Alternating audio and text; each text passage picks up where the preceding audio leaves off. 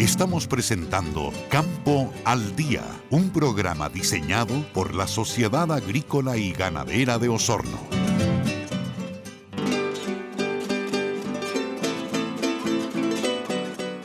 Y continuamos en Campo al Día, el programa que despierta precisamente el mundo agrícola en Radio Sago, en Osorno y en Puerto Montt. Hay que tener en cuenta que estamos en una situación especial, estamos en plena pandemia. Sin embargo, las medidas eh, respecto del control de esta pandemia del COVID-19 en la región de los lagos específicamente, hoy tienen muchas voces de protesta.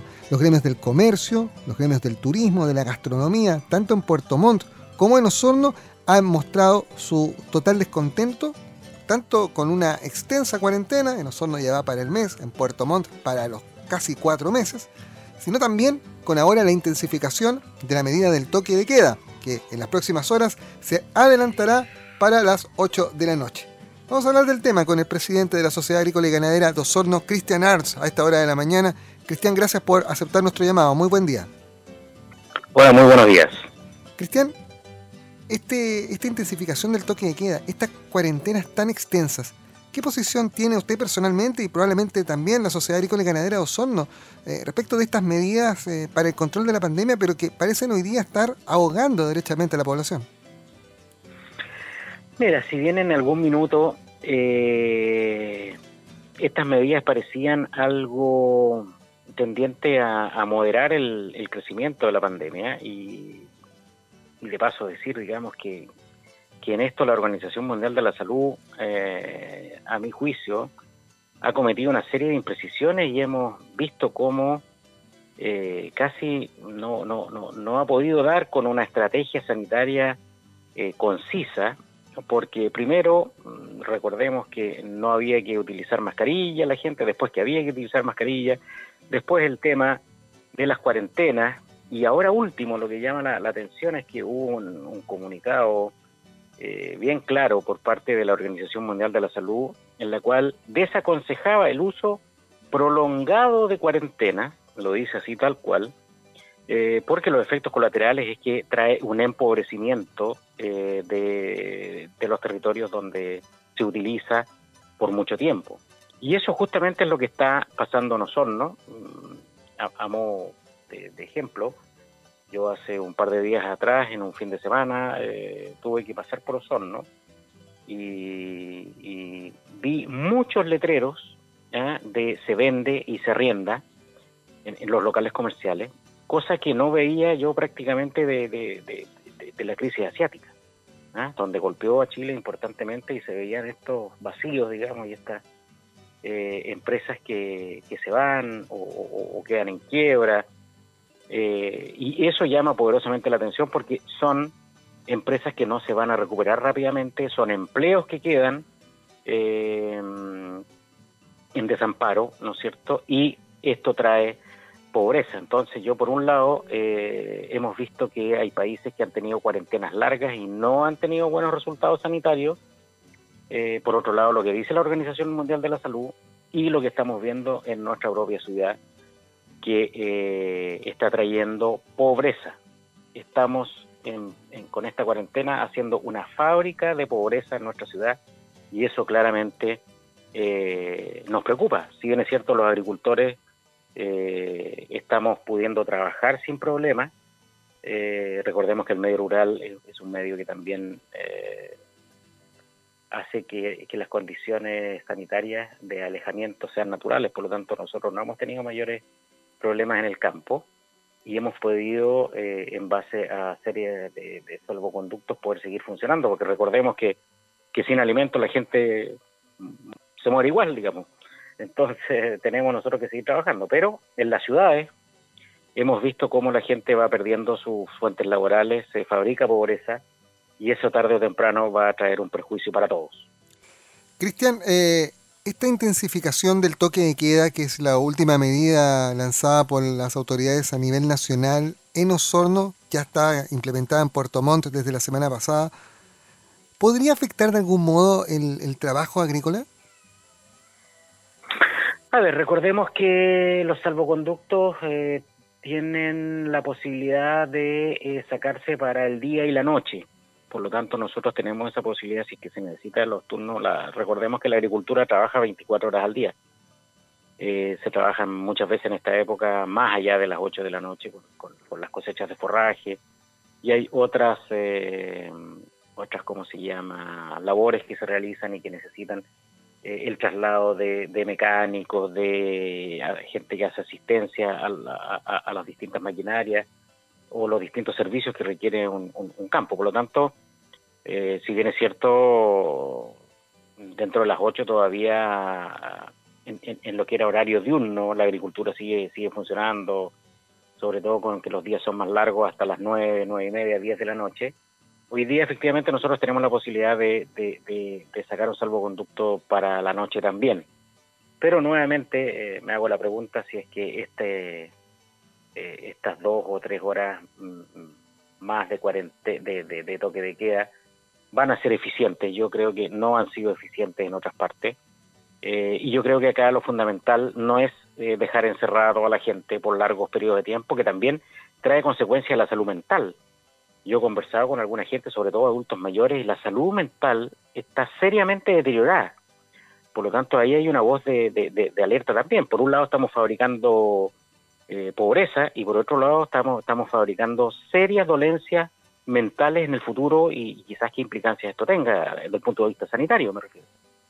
Por lo tanto, eh, yo llamaría a la autoridad a nuevamente eh, reevaluar estas condiciones, a ahora sí yo creo hacerle un poco más caso a la Organización Mundial de la Salud, que yo creo que ha ido ganando experiencia y, claramente en Argentina, por ejemplo, la cuarentena la, eh, tremendamente larga no, no, causó ningún efecto benéfico y en 15 días más se abre completamente, digamos, la Argentina y, y mm, ¿cómo se llama? Nosotros estamos yendo en el rumbo contrario, entonces hay claramente un contrasentido ahí. Estamos conversando con el presidente de la Sociedad Agrícola y Ganadera de Osorno, Cristian Arns, en la edición de este viernes de Campo al Día. Presidente, eh, hablando precisamente de, temas de actualidad, a mediados de esta semana se desarrolló la ENAGRO, el Encuentro Nacional de Agriculturas, de Agricultores, perdón, eh, en un formato especial, ¿cierto? Propio de la pandemia, eh, con más de 2.000 personas conectadas y con un puñado nada más de ciudadanos, incluidos el presidente de la República y el y el ministro de Agricultura en el edificio de la Sociedad Nacional de Agricultura para precisamente participar de esta actividad. Y ahí el presidente de la SNA hizo un llamado muy sentido, muy enérgico, pidiendo a los agricultores ser protagonistas del proceso de construcción de la nueva constitución que, que, partió a partir del plebiscito del 25 de octubre pasado. Los llamó a participar, incluso dijo que la SNA iba a apoyar a quienes decidan postular y ser constituyente. ¿Qué, posición toma la SACO al respecto? ¿Están en sintonía con la SNA? ¿Hay posibles candidatos tal vez entre los agricultores del sur de Chile? Mira, yo nosotros compartimos eh, lo que lo que dice nuestro gremio madre, digamos, en este caso la Sociedad Nacional de Agricultura, de que ya que estamos metidos en este proceso y se va a establecer eh, las bases para una nueva constitución, la agricultura y los agricultores no podemos estar ajenos a ello. Eh, efectivamente, yo creo que hay un llamado a todos los gremios del país a presentar candidatos. Yo creo que de una buena vez ya eh, nosotros debemos dejar de que personas extrañas nos representen, porque no nos han representado bien, eso hay que decirlo muy claro, no nos han representado bien, y eso nos impulsa con mucha fuerza a poder presentar eh, candidatos que vengan del mundo agrícola, no necesariamente del tema gremial, pero sí del mundo agrícola. Y, y, como el sistema electoral tiene sus particularidades, espero que el mundo político haga un espacio a los legítimos candidatos que puedan presentarse del mundo agrícola. Y en ese sentido, presidente, ¿qué se les tendría que pedir precisamente a quienes eh, vayan a esta instancia representando a los agricultores? Bueno, hay pilares fundamentales en la agricultura que tienen que ver con eh, que la agricultura se realiza eh, en horizontes de largo plazo. Eh, cuando uno se decide a, practicar la agricultura o la ganadería, está pensando en 10, 20, 50, 100 años de, de, de negocios que traspasan generaciones, ¿no es cierto?, que tienen maduraciones, muchas veces uno en los frutales, 5, 6 años, 10 años, hasta ver los frutos de estas inversiones y por lo tanto para eso es fundamental los pilares de toda democracia moderna, que es eh, el derecho a propiedad, que, sin lugar es, la base, el derecho al libre emprendimiento, eh, independencia del Banco Central, que ha sido fundamental para que tener una, unas cuentas ordenadas y una disciplina fiscal eh, importante. Obviamente el tema del agua para la agricultura es, fundamental y yo creo que ahí ha habido una siembra de mentiras ¿ah? y, de, hacer ver las excepciones como la regla general por parte de algunos que han desprestigiado un sistema que funciona bien en su generalidad, que tiene falencias que se pueden corregir, pero yo creo que incluso alguien comentaba por ahí en, la misma SMA que el, sistema del código de agua está siendo mirado y copiado ciertas cosas en, en eh, California, donde tienen una cultura también del agua y problemas del agua bien importantes y que una cultura tan avanzada eh, en temas del agua como, como es el Estado de California esté mirando el código, quiere decir que el código tan malo no es, digamos.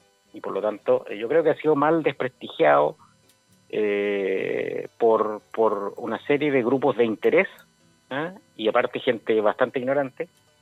Y eso es el aporte que tienen que hacer lo, la gente que provenga del mundo agrícola, digamos, hacer ver esta, esta situación y poner sus puntos de vista, digamos, en la nueva constitución que tiene que respetar al menos estos puntos que son fundamentales.